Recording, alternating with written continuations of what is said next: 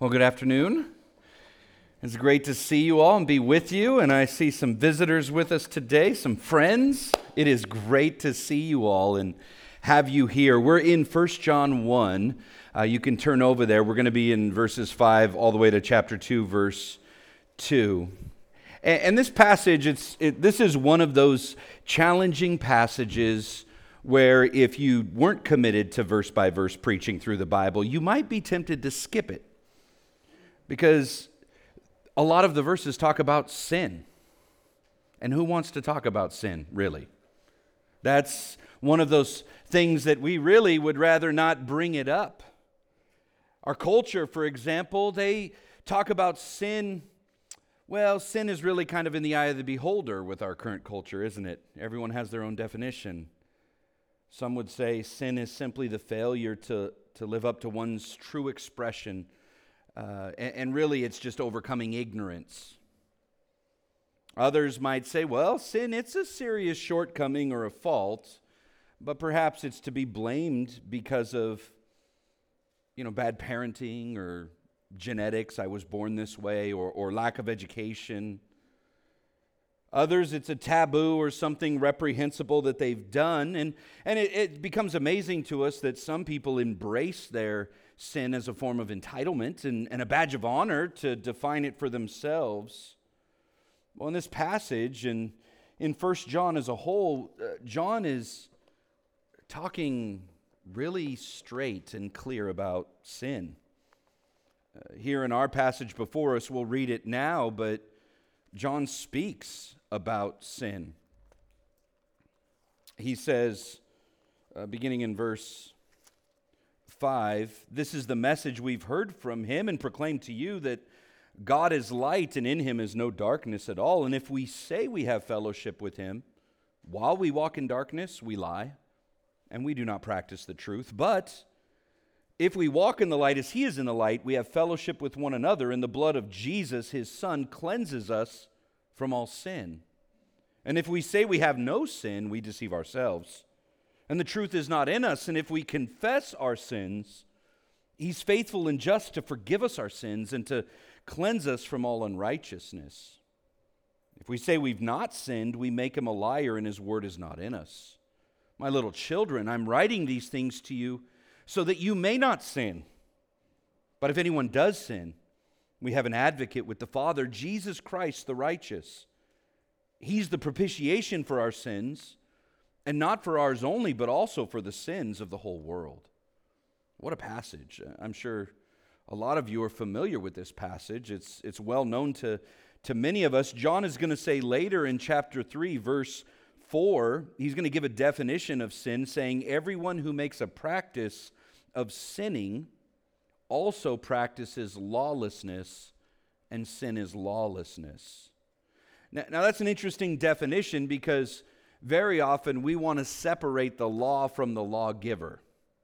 And that's probably due to the fact that we live in a country where we have lots of laws, but they're sort of nebulous as to who even came up with the laws, how they came about. It was probably some elected official uh, or some congressman or whatever that we don't even know who it is. And so, very often, if we just limit sin as well, I broke the law, we can minimize it because we separate it from the lawgiver.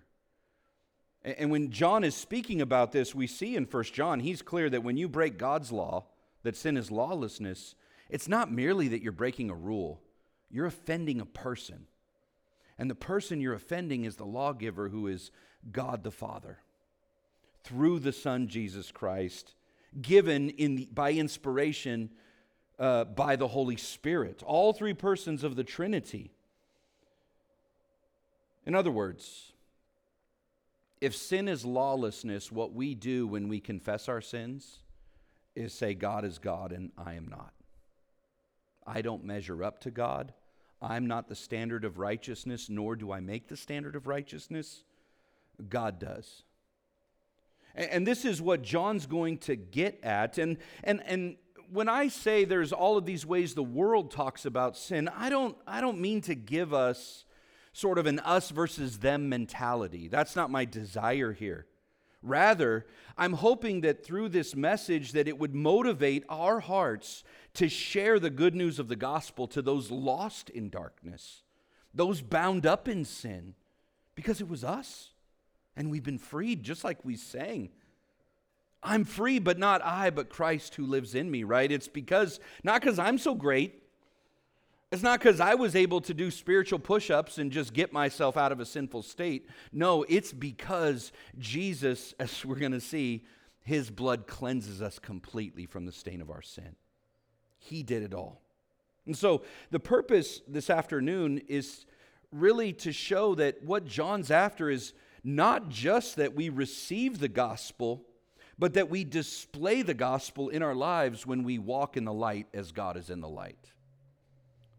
So, we saw last week that John is wanting them to see in verse 3 that we would have fellowship, and our fellowship would be with the Father and His Son Jesus Christ and other Christians. And what does this fellowship with God and Christ look like? Well, in verse 5, John is continuing and he says, This is the message we heard from Him and proclaim to you that God is light and in him is no darkness at all. So, verse 5, we hear this message of life in the light. What does it mean to live in the light, to be in the light, to walk in the light? And we're going to see that it's life, eternal life as God intended. John, throughout his, his uh, letter here, is going to talk about these two contrasts of the regenerate, those born of God, and the unregenerate, those who are not born of God. Those who have spiritual life and those who have spiritual death. Those who are living in love and those who are living in fear. After all, perfect love casts out fear. Those who are living in truth and those who are living in falsehood. Those who are good and those who are evil. Those who are in light and those who are in darkness. And we heard it in our scripture read today in John 8 12. Jesus says, I am the light of the world. Whoever follows me will not walk in darkness, but will have the light of life. And so, this idea of God being light is the idea that the, the, the more moral excellencies of God, it, it's not really saying what God is. After all, John 4 tells us that, that God is spirit. It's saying who God is. He's the one who is light. And this light is life. Life as God intended it to be. And so the message of the gospel is a message of life. And this is why it's so important to talk about sin, because sin is darkness, it's, it's a message of death. Uh, turn over to the Gospel of John, chapter 1. I want you to see this here because John's really uh, alluding to his own gospel introduction here. And in John 1, verses 4 and 5, he had just talked about the Word who was with God and the Word was God. And we know he's talking about Jesus, but he hasn't mentioned his name yet. In verse 4, he says, In him, in the Word, was life, and the life was the light of men. And the light shines in the darkness, and the darkness has not overcome it. Now, in the letter to John, he says, Well, God is light, and in him is no darkness, none at all, none whatsoever, not one bit of darkness. And the darkness will never overcome the light because God is light. Light is this moral quality of God that represents life, and as light, he's the source of all life. And so Jesus he taught us about what it means that the Father is the one who's the source of all life. In John 5 26, as the Father has life in himself, he's granted the Son to have life in himself. So the Father has life in himself. Life comes from the Father. After all, he's the one who created all things, right? In the beginning, God created the heavens and the earth. Now, he didn't do it by himself, he did it through the Son and by the Spirit. And so the Son has life in himself. And the Spirit is the living water of John 4 and 7, who John 6 says the Spirit's the one who gives life. And so, from the Father, through the Son, by the Spirit, life is given to us. And John characterizes that life as light. God is light, and in him is no darkness whatsoever. Uh, turn back over to 1 John. I want you to go to chapter 5, verses 11 and 12. We see it a little more clear here as John gets towards his conclusion of the letter. Chapter 5, verses 11 and 12. This is the testimony that God gave us eternal life, and this life is in his Son. Whoever has the Son has the life, and whoever does not have the Son of God does not have the life. So that's at the end of the letter, in the concluding idea of what John's going to get out through the whole letter. And he basically says, This is what it means to have eternal life. Now, back to 1 John 1. He's going to say that we need to walk in the light by implication. So, the message of, gos- of the gospel is life, that God is light and he is the light of life. And believing this message means moving from darkness to life. In him is no darkness, none at all. There's no dark side to God, right? Even Luke Skywalker had a dark side. There's no dark side in God. He's not going into that cave and seeing some representation of his dark side. Light and darkness are mutually exclusive. The light drives out the darkness. That's what John's getting at. In, in the Gospel of John, he said, The darkness will never overcome the light. And in Jesus, we move from darkness to life. Just look at a few verses here. Chapter 1, verse 3, he says, Indeed, our fellowship is with the Father and with his Son, Jesus Christ. We looked at this last week. This is the idea of communion, koinonia, fellowship. We now live in the sphere of the presence of the Father and Son for the purpose of relationship and drawing near to God because He's drawn near to us in Jesus. Chapter 3, verse 9. No one born of God makes a practice of sinning, for God's seed abides in him, and he cannot keep on sinning because he's been born of God. So life is pictured like a seed that's been planted in us. And now there's new life springing up in us because we're born of God. And so we can't make a practice of sinning anymore. We're going to walk in the light rather than walking in the darkness. Chapter 5, verse 1. Everyone who believes that Jesus is the Christ has been born of God. And everyone who loves the Father loves whoever's been born of him. Well, how do we know we have this seed planted in us? Well, chapter 5, verse 1, it's not ultimately about how we feel, it's about believing that Jesus is the Christ. What a wonderful means of assurance, isn't it? We talked about this last week that John's purpose is to give us assurance. And if John left us in a condition in his letter that said, Well, you only can have assurance if you see enough life in you how would we ever have assurance? Because we're our own worst critic, aren't we? If we're honest, if, if we have been born of God, we're tenderhearted and we, we see our sin for what it is and we think, man, I sure don't have enough life in me. If my life is a fruit stand, there's not enough on display. It's not like Raley's over here that has an abundance that they have to throw it out. It's like some pathetic fruit stand with like one, you know, half brown banana in it. That's how I feel like my life is. I'm thinking, man, is there enough fruit? But John says in chapter 5, verse 1 that, well, how do you know you've been born of God? You're believing that Jesus is the Christ. It's external to us, it's the finished work of Jesus for us. And he's going to say it in First John chapter 1 as well. And he goes on to say, verse 4 everyone who has been born of God overcomes the world. And this is the victory that's overcome the world. What is it? Your fruit? Your good works? What does he say? Your faith. Believing. It's incredible. Well, man, I don't, Lord, I believe, help my unbelief, right? That's what Peter said. Jesus said, if you have faith of a mustard seed, you can move mountains. Without faith, it's impossible to please God, the author of Hebrews says, but he who uh, believes that he exists, he's a rewarder of those who earnestly seek him. And so we have this great hope that we can have assurance that we're born of God, that we're walking in the light, that we're, we have life because we've believed that Jesus is our Savior.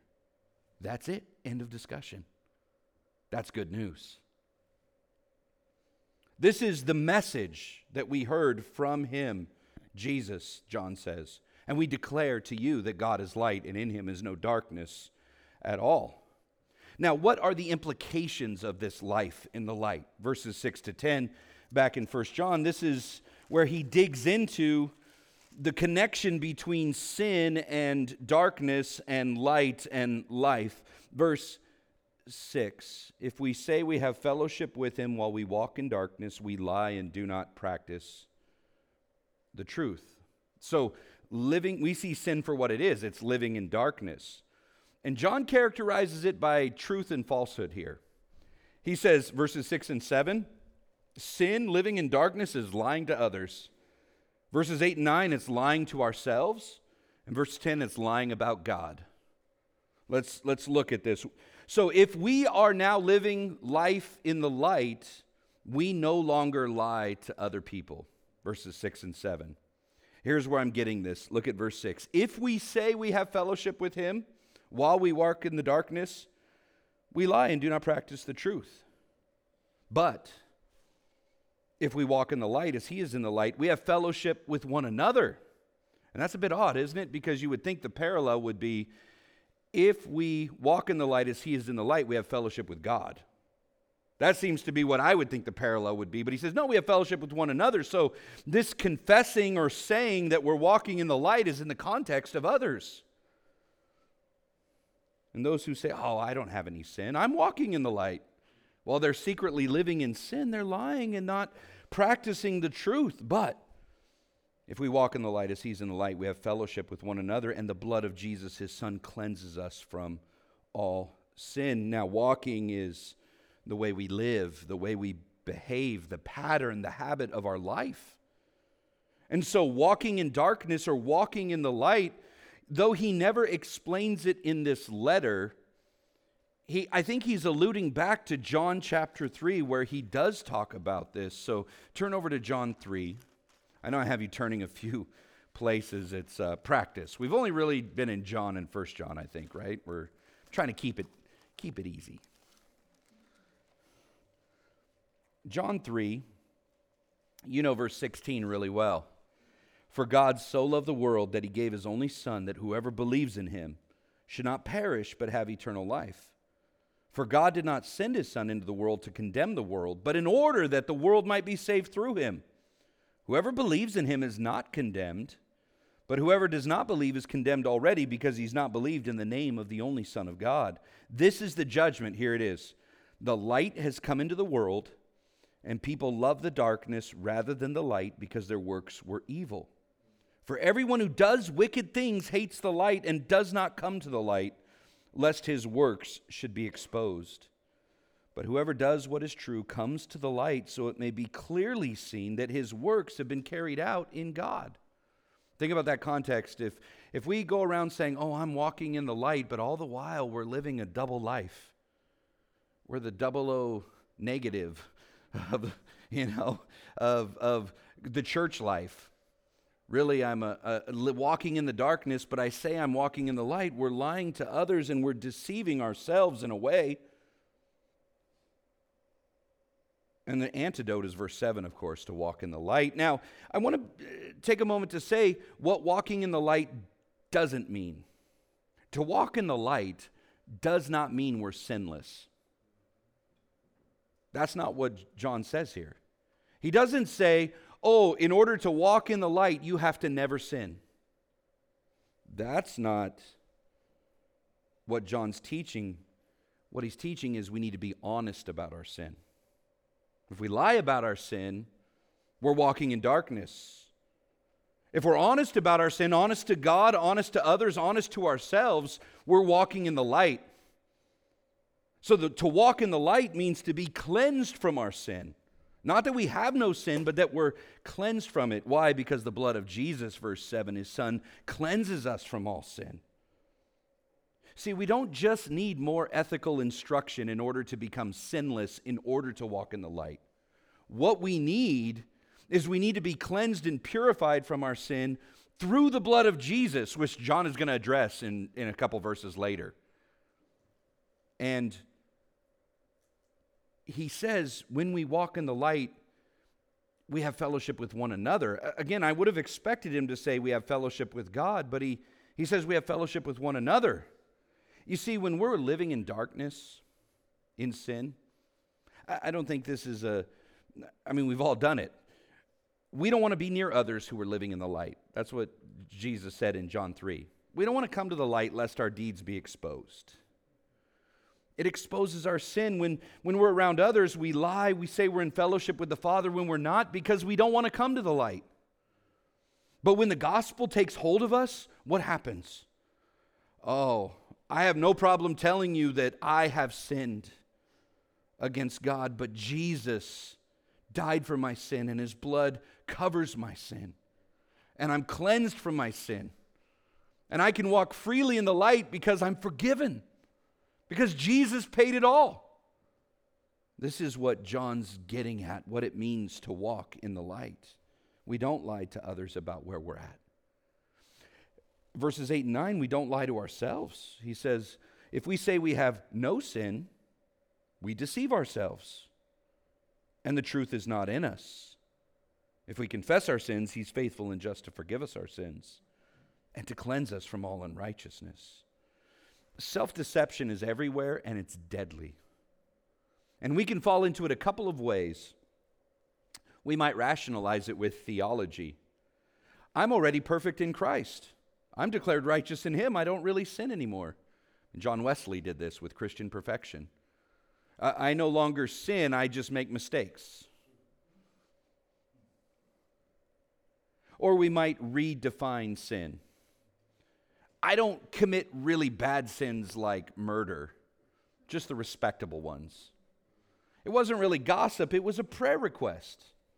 I just want to tell you about what they're doing and where they're living and who they're running with so you could pray. We might separate the letter of the law from the intent of the law. You know what I mean by that? That's like a kid who kicks his brother and tries to get out of trouble by saying, Well, you said not to hit him. I didn't hit him kicked him. I didn't hit him.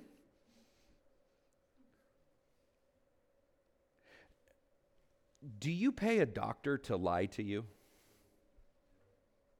We would never want that, right? Oh, someone said, yeah. We don't want that, right? In fact, we get second opinions and third opinions, and doctors encourage us to do that if they're good doctors. We want the doctor to tell us the truth about our condition. I just yesterday I drove down to Clovis to be with a dear friend of mine that some of you know, Myron Mayer. He had a stroke last week. Uh, he's doing pretty well. Um, it affected the right side of his body. Um, but I was there for five hours, and I think the first 30 minutes was digging out all the information of okay, where are you at? What have the doctors said? How can I pray for you? What's the prognosis? Are you going to get better? Uh, you know, all of these things. Why? Because we want to know the truth of our condition so that we know how to plan, what to expect, where to go for help. He starts physical therapy on Monday and he's going to do both physical and neurological therapy. Of course, that makes sense. Well, with sin, a correct diagnosis is necessary so that we can get to the cure. And the cure is not our ethical obedience, the cure is the finished work of Jesus for us. If we confess our sins, He's faithful and just to forgive us our sins and to cleanse us from all unrighteousness. Now, the alternative to denial is confession, which leads to assurance. That's what John's getting at. So if you deny you have sin, there's no assurance. Why? Because you really are a sinner. But if you confess your sins, He's faithful and just to forgive us our sins, so now you have assurance that your sins are forgiven. Again, it's not that you never sin, it's what you do with that. And our measure, I think, one measure anyway, of Christian maturity is that the time between our sinning and the time between our confessing becomes shorter and shorter. Have you experienced that? You go sin, and then you wait a week or two, and you live in misery for a week or two, or a year, or 10 years. But then as you grow in maturity, that sinning and confessing, the time gets shorter and shorter and shorter. Isn't that what you would want in your relationship with your spouse or your kids or your friends? Is that, man, I did sin against you. I used my words as weapons. I spoke harshly instead of kindly, but I'm coming to you right away and saying, I'm so sorry. Will you forgive me for that? I don't want to be that way. I, I want to be different, and by the grace of God and the power of the Spirit, I'm, I'm not going to do that anymore. I'm going to use my words to build up rather than tear down. Will you forgive me? And that reconciliation is quicker. And in this verse, again, I want you to see this the emphasis is not even on the strength of your confession. It's not. Who's the one who's faithful and just? Not us. The emphasis is on the one who's faithful and just to forgive us our sins. So, yes, we confess our sins, but Jesus is the one who's faithful and just. And, and that gets at the heart of the gospel, doesn't it? This message that we heard from him there is someone who paid for our sins. And by faith, we can be forgiven. Not because, you know, it's the good old boy club and he just says, ah, I, oh, you can come on in even though you're a sinner. No, Jesus paid for all of our sin and removed the penalty of that sin by nailing it to a cross so that we could be forgiven and declared righteous. And he's just in doing so because he paid for it. Our sin has to be paid for somewhere, on us or on Jesus. It's never just simply wiped away, it's paid for somewhere. And that's the good news of the gospel is that we can live our own life in our own kingdom, living and walking in darkness and pay the penalty of our sin forever in hell, or we can believe that Jesus died for our sin, that he paid for it, and have life and walk in the light and be with him forever and have assurance of that. So then we no longer lie about God. This is the conclusion. If we say we've not sinned, we make him a liar and his word is not in us. Now, there is a little difference, isn't there, between verse 8 and verse 10. Verse 8 is, I don't currently have any sin. That's the lie to our self deception lie that I'm not living in sin. I don't have any sin. Verse 10 says, I've never sinned. I have not sinned ever. I don't even believe in sin. Well, that makes God a liar because he's the one who says that we live in sin and that we're born in sin. It's a denial of the sin nature, the fall, Adam and Eve. No, the reality is is that we are permeated by sin. Just like salt flavors every drop of the Pacific Ocean, sin affects every part of us. We can't get away from it. It doesn't mean that we're as bad as we could be. Right? Some people think that depravity means that we're just everybody's Adolf Hitler. That's not the case. What it means is every part of us has been affected by the fall our mind, our will, our intellect, our doing, our motives, our heart. So, John's argument from 6 to 10 is Lie to others and lie to yourself, and pretty soon you'll lie about God and call him a liar and say that his diagnosis is not true. Now, I have a burden about this with our church plant that may our church never give people the impression that they have to pretend they live a life of sinlessness to be welcome, to be a part of our gathering. Rather, that we would be a church that says, Oh, we know, we know you sin. Why do we know it? Well, I sin. And Scripture says it. We're never going to reach perfection in this life. We still need the gospel, but the good news is is that we're not alone and the spirit of God is greater than the one who's in the world and he's in us and we've been born of God, so we no longer practice a lifestyle of sinning. We practice a lifestyle of confessing that sin and moving on and walking in the light. That's the assurance and the hope. We are not what we were because we've been born of God. And John's going to get into it over and over that this, this reality that we're born of God means we're changed. We're not the same. But sometimes in Christian circles, the impression is if I come to this church and I am part of this gathering, I got to put up the wall. Like, I, I don't ever really sin, right? You know, when you hear the pastor and all he does is talk about one sin he committed 20 years ago, before he knew Jesus as a sermon illustration? No, we got to be wise. I know we're not, we don't need to just air our dirty laundry and expose everything, but this is the reality. This is the, the truth of the gospel. Well, chapter 2, verses 1 and 2, he says, This is the assurance of life in the light. So he's been talking about sin, and he says, Hey, this is what it means to walk in the light. Don't lie about this. Don't say, Oh, yeah, you know, I'm doing great when I'm not. I'm living in darkness. Don't say, well, I don't currently have any sin when I do. And don't ever say, I've never sinned or redefine it because now you're calling God a liar. And so he, it's like he's just taught this and, and he knows that this is kind of weighty, this is kind of heavy. And so he says, My dear children, my little children, Teknia, There's two words for, in the Greek for children, and this is little children. He has a, it's a term of endearment. John obviously had been ministering to them. He, he, he loved them. He saw them as part of his family. And he says, I write these things to you so that you would not sin. And we saw this last week. Why does he write it so that you would not sin?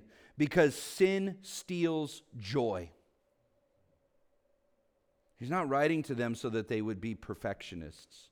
He's saying, I'm writing this to you so that you may know that you have eternal life. That's chapter 5, verse 13. That's the big picture and the main point assurance. He says, I'm writing this to you at the beginning, right? Verse 4, that your joy may be complete. And when you look at all the I'm writing these things that you may know. So look up the phrase that you may know in 1 John. Four places. Chapter 1, verse 4, that your joy may be complete. And what does that joy look like? Well, chapter 2, verse 1, that you may not sin. Sin steals joy and steals our assurance of salvation in Jesus. That's why he doesn't want you to sin, is because you will lack joy and you will lack assurance. And you go, yeah, that's right, because I sin, and that's exactly how I feel. I have no joy, and I wonder if I've outsinned the grace of God. I wonder if it's this is it, this is the one. And, that's, and what is his antidote? His antidote is to turn to Jesus and say, hey, the blood of Jesus completely cleanses you from the stain of your sin. Hey, look, he's chapter 2, verse 1. I'm writing these things to you so you may not sin, but if anyone does sin, we have an advocate with the Father, Jesus Christ, the righteous one, and he's the propitiation for our sins, and not for ours only, but also for the sins of the whole world. He says later in chapter 2, verse 26, I'm writing these things to you that you who uh, about those who are trying to deceive you. False teachers steal our joy by leading us astray and telling us wrong things about God and his word and about our Christian life. And then he says in 513 that you may know you have eternal life.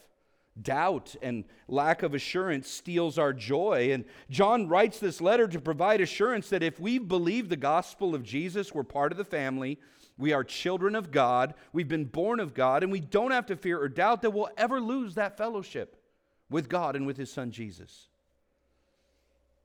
Now, he says in verses 1 and 2, here's how you can know even in the midst of your sin, that you could have assurance because Jesus is our advocate and he's our atonement. He uses two words. First one is paraclete in verse 1, where we get the word helper, advocate. It's used of the Holy Spirit in John, the upper room, John 15. The Spirit, I'm going to give you another helper that's going to be with you forever. He's going to be in you. And the second word he uses is this word hilasmos for atonement, which is in verse 2, that he's the propitiation. Now, that's a big word, right? How many syllables is that? Propitiation. Five. I mean, that's impressive that a boy from Vallejo can say a five syllable word. Now, that word is big, but it's important. So, the hilasmos, the hilasterion, a, a related word, you remember in the old covenant in the temple, you go into the Holy of Holies, and what was in the Holy of Holies? The Ark of the Covenant. Think Indiana Jones, right? The Ark's there. And, and the Ark of the Covenant, on the top, there were angels carved in gold, and they were had wings, and it was covering the top of the ark. It was the lid. You remember when they lifted it up and all the Nazis got melted. Favorite part of the whole movie. Well, that place in between the angels was called the hilasterion, the mercy seat. You've heard that, right?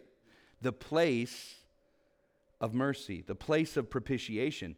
Why was it called that? Because when the high priest went in there, what he did was he took the blood of the bulls and goats, and when he sprinkled it, he made sure to sprinkle it right there. So that the blood was right there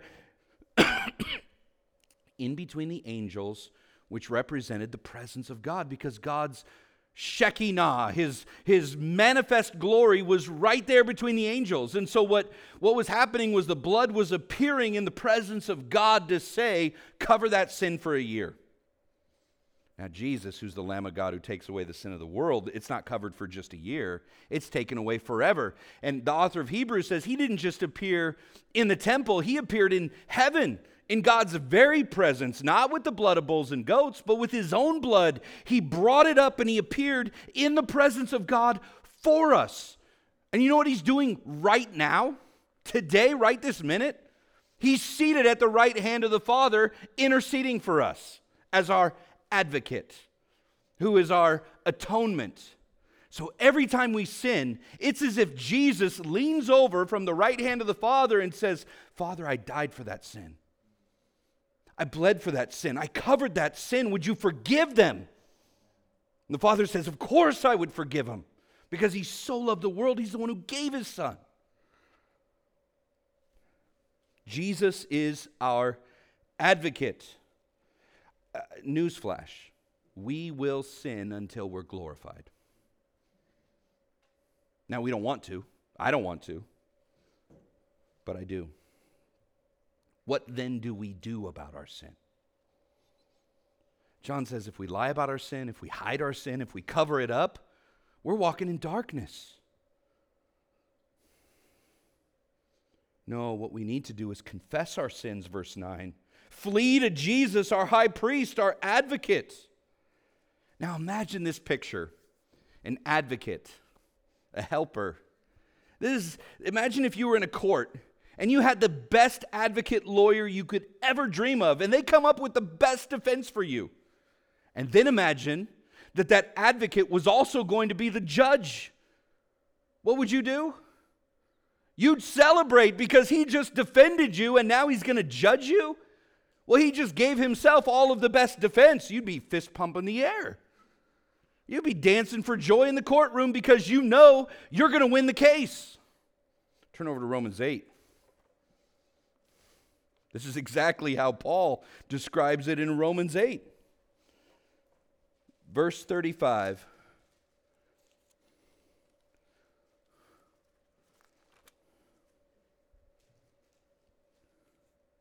Actually, let's start with, oh my goodness.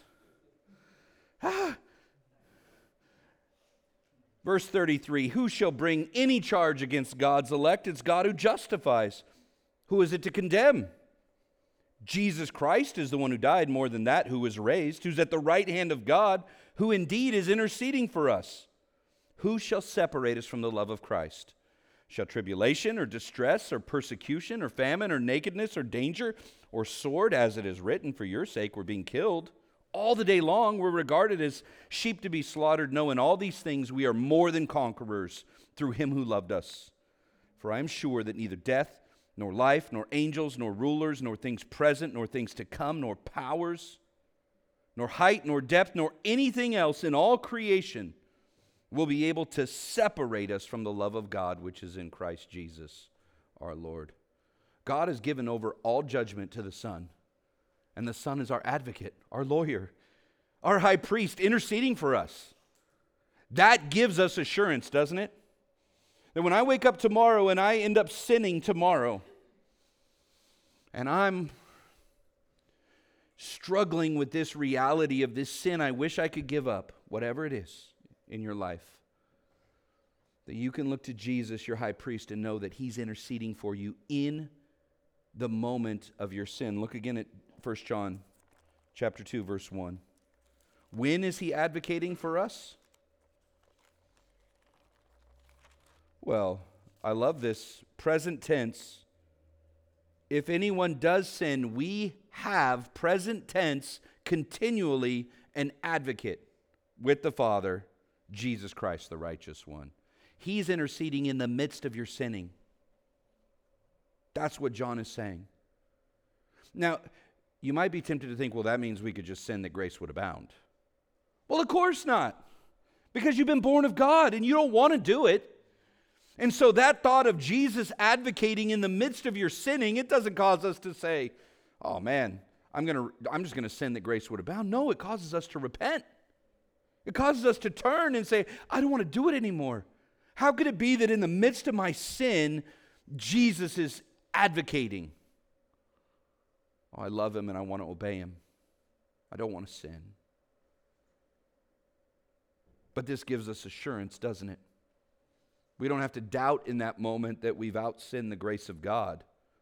Instead, we can have confidence that Jesus' death is enough, more than enough.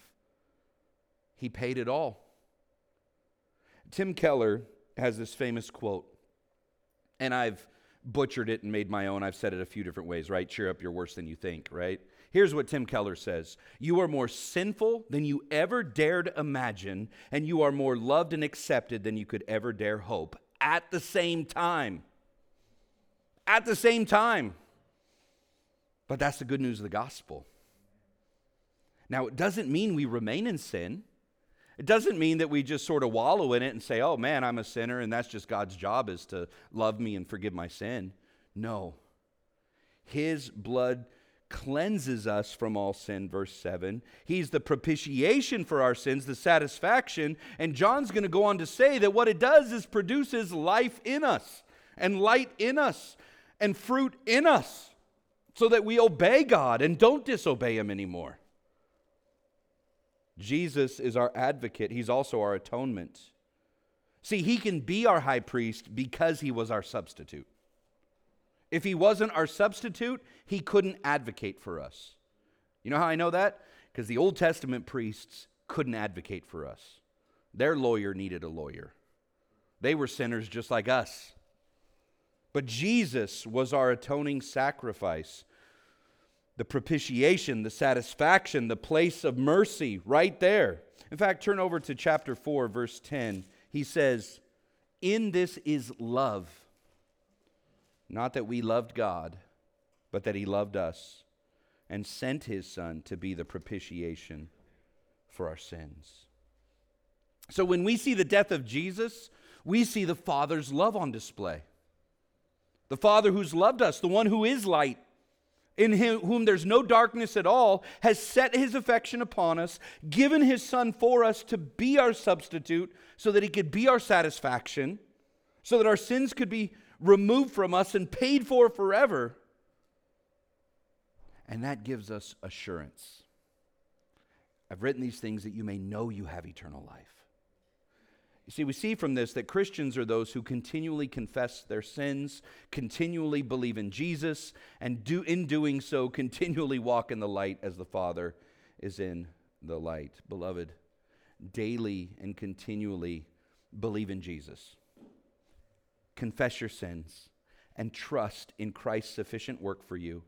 If you if this is the the rhythms of your day and your life, assurance is certain to be yours. It's not that you never sin. I mean, we want that because sin steals joy, but the reality is if anyone does sin, and they do, we have an advocate with the Father, Jesus Christ the righteous one. Now, question. Why did I title this thing walking in the light manifests the gospel. Because this is more than just about ourselves. In closing, look at the bookends of the passage, chapter 1, verse 5. This is the message we heard from him and declare to you. Okay? So, this is a message that John heard from Jesus and is declaring to the audience. Chapter 2, verse 2. He is the propitiation not for our sins only, but for the sins of the whole world. The bookends say this is not just about us and our assurance, though that is a great deal to do with it. It's about this reality of walking in the light and living in assurance and believing the gospel and confessing our sin is a message to the world that they can have the same thing. That Jesus is the Savior of the world. There is no other Savior and that He has forgiven us and He can forgive you. They will know you're Christians by the love you have for one another. In this case, it's knowing you're Christians by the reality of the gospel in your life that's manifested that you have joy, that your joy is full, that you're confessing sin and you have an advocate with the Father and you have assurance and you're walking in the light and you have fellowship with one another. So, this is much bigger than me sitting in my chair thinking, I need assurance today. It's, I'm on mission. And there's a message that my life proclaims. And the message isn't, I'm sinless and I'm better than you. That would be the lying and not practicing the truth. The message is, no, I'm a great sinner, but I have a great Savior. And His forgiveness has given me indestructible joy, even in the midst of my sin and suffering.